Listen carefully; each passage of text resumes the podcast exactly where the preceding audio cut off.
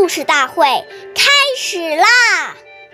每晚十点，关注《中华少儿故事大会》，一起成为更好的讲述人。岁月易流逝，故事永流传，弘扬中华瑰宝，传承红色基因。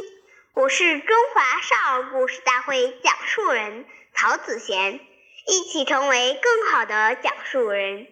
今天我给大家讲的故事是《故事大会红色经典故事》第十五集《刘少奇植树》。一九四七年九月，全国土地会议期间，许多干部骑马而来。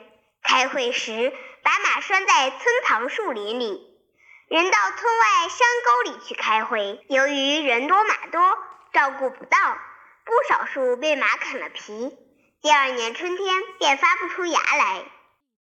初春的西柏坡，万物复苏，树木转绿，到处绿意盎然。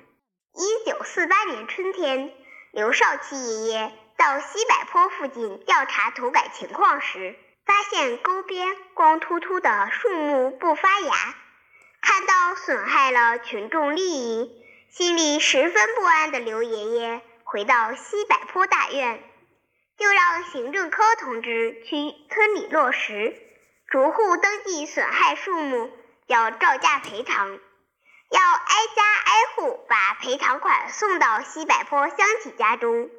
感动的乡亲们说什么也不要，行政科同志就用该钱买来树苗。刘爷爷知道后非常高兴。他带领机关的工作人员和群众一起把树苗栽上。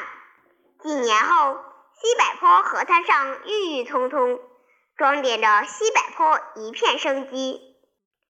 关注中华少儿故事大会，一起成为更好的讲述人。我们下期见。